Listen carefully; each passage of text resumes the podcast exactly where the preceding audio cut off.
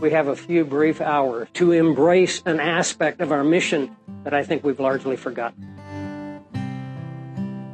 Who was Melchizedek? Everybody wants to know who he was. Scripture gives us reasons to believe that this is a man who is living in the time of Abraham, uh, a mysterious man, a man who is a type of Christ.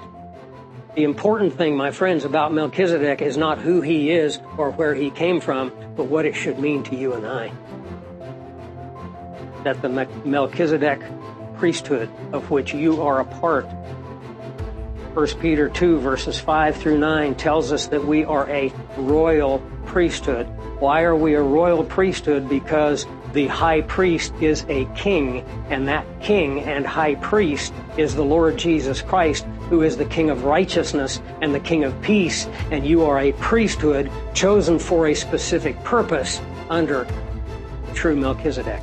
In order to understand the end of the story, you have to remember the beginning of the story, correct? Let's go back to the book of Genesis where God called a man who would be the head of two races. He's actually uh, the originator of more than that, but we're talking about spiritual races. He would be the father of many nations, Abraham, and he would have a seed which Paul tells us in Galatians 3:16 speaks of Christ. But that seed would be no more in number than the stars of the heavens and the sand of the seashore. A heavenly people anticipated the church. An earthly people anticipated the nation of Israel and those who enter into her fold, including Gentiles of every other nation. The seed would be heavenly and earthly. And ultimately, it would all be one, as Jesus said in John chapter 10 one flock, one shepherd, yet distinct, not the same, distinct, unique, but brought together as one. The 14th chapter, we have a story. It's a story of nations hostile to Israel who come into the land. Abram, of course, is living as a nomad.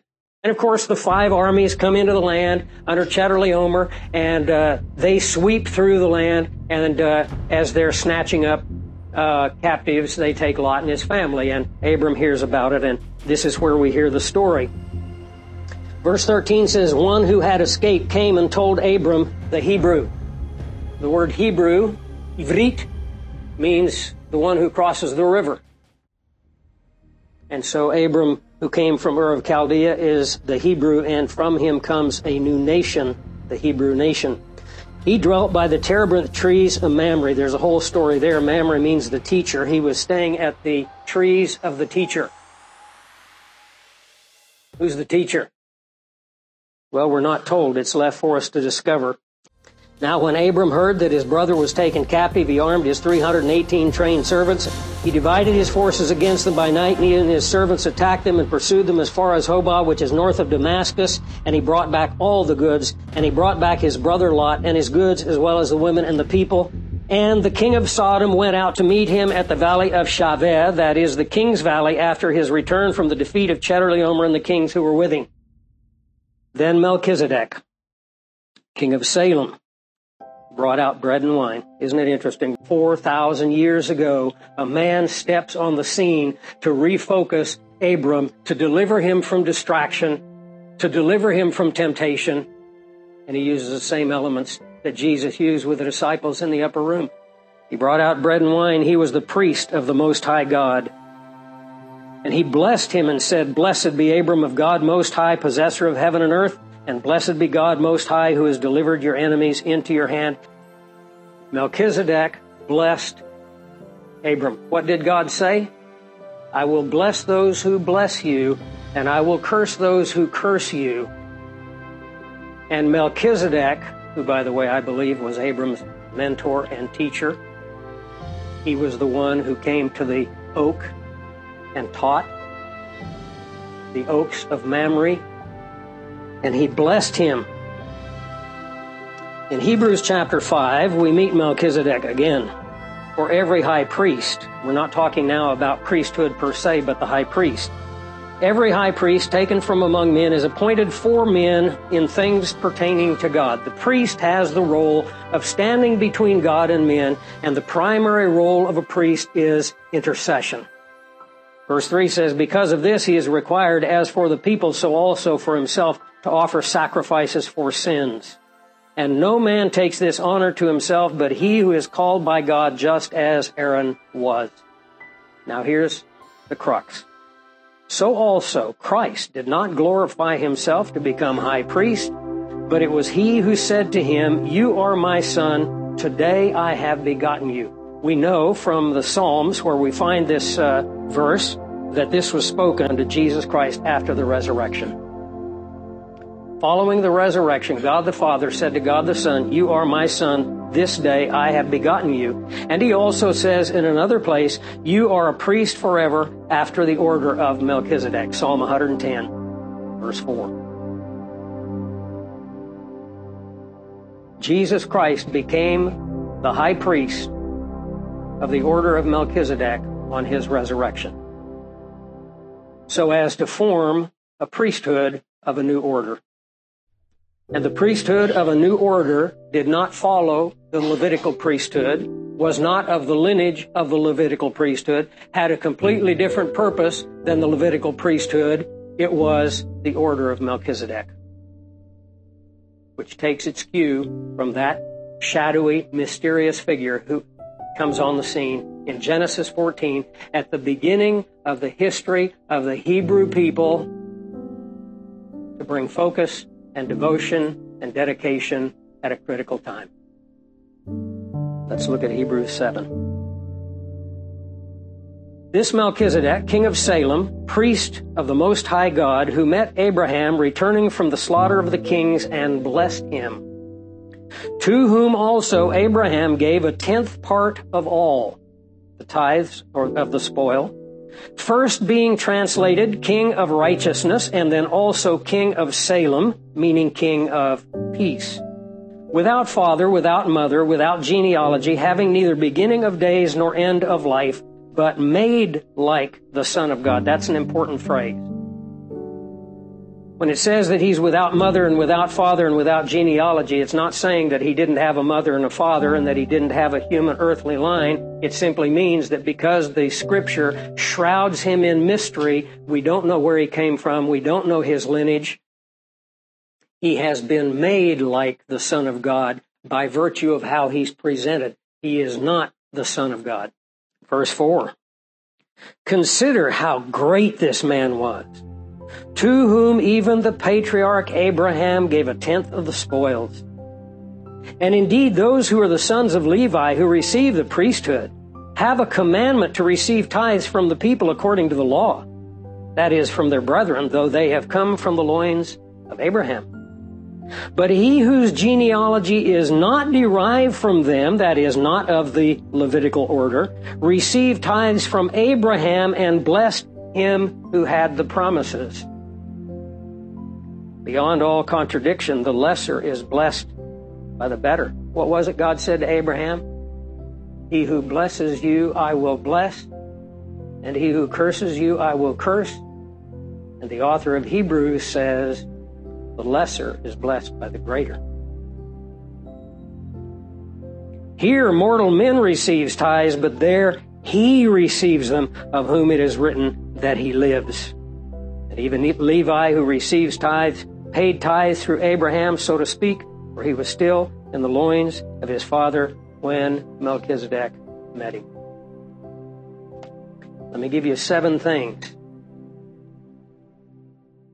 Number one, the priesthood according to Melchizedek is a priesthood that is to bless the nation of Israel. You and I have not called to be their judge. We are called to be a priesthood standing in their behalf.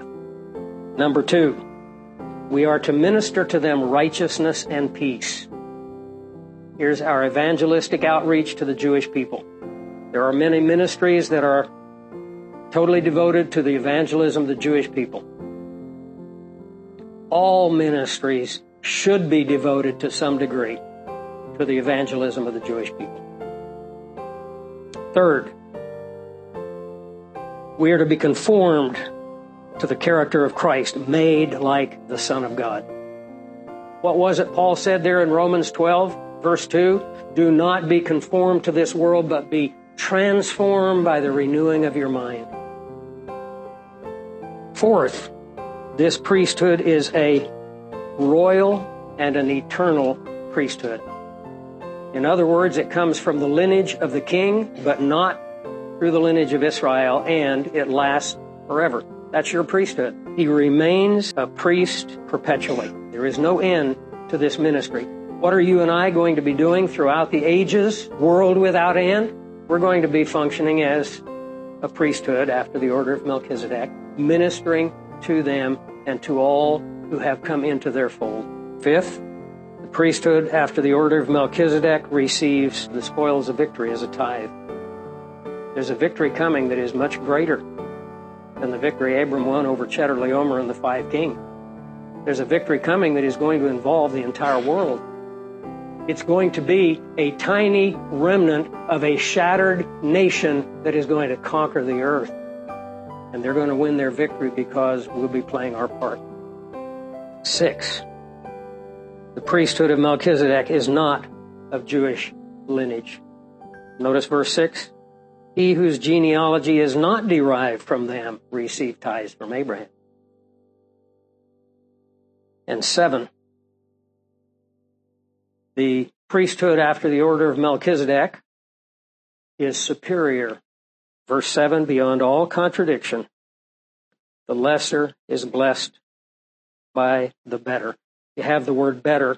Better is a key word in the book of Hebrews, and it means uh, that which is superior by comparison.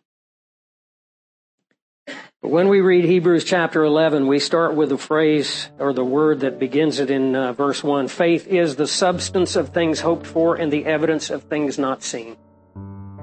He tells us in verse 6 that without faith it is impossible to please him, for he who comes to God must believe that he is and that he is a rewarder of those who diligently seek him. And then he begins a roster of those who through Old Testament times through generations of Old Testament believers, sought him, beginning back before Abram. It's a lineage of faith. It's interesting to ask the question, why did he include the people he included and why did he leave out the people he left out? Notice what he says starting in verse 33, who through faith subdued kingdoms, worked righteousness, obtained promises, stopped the mouths of lions, quenched the violence of fire, escaped the edge of the sword, out of weakness were made strong. There's the key to who he chose. Verse 39 says, And all these, having obtained a good testimony through faith, did not receive the promise.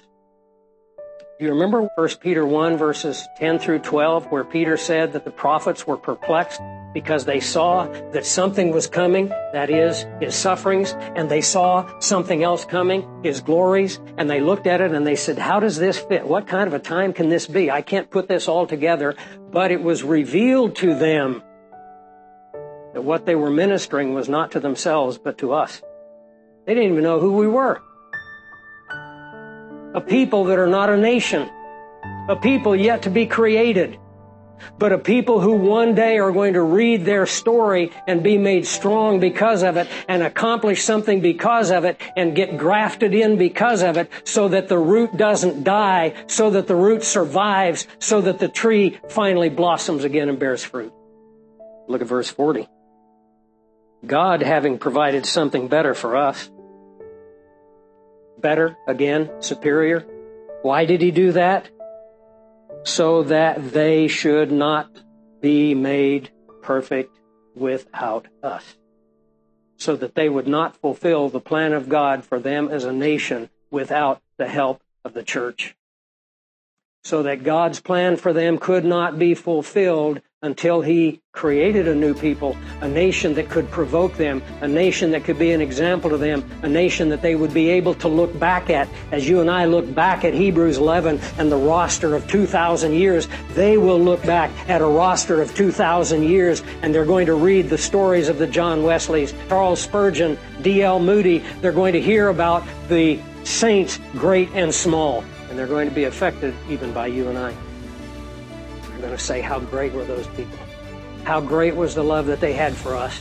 They're going to know once their eyes are open, once they see their foolish leadership sign a seven year covenant, those 144,000 evangelists that start the time of the tribulation period are going to meet Jesus Christ on the Mount of Olives, They're going to be gathered there waiting when he comes back.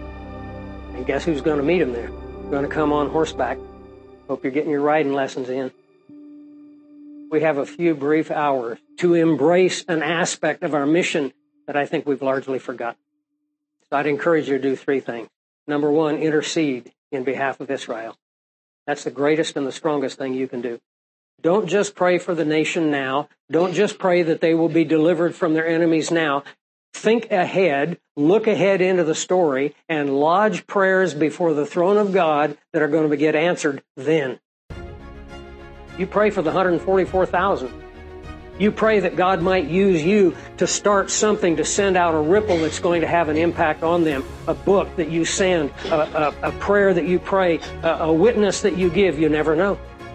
Number two, stand up for them in the arena of world opinion. Stand up in the arena of your sphere of influence. Don't hold your tongue when people badmouth Israel.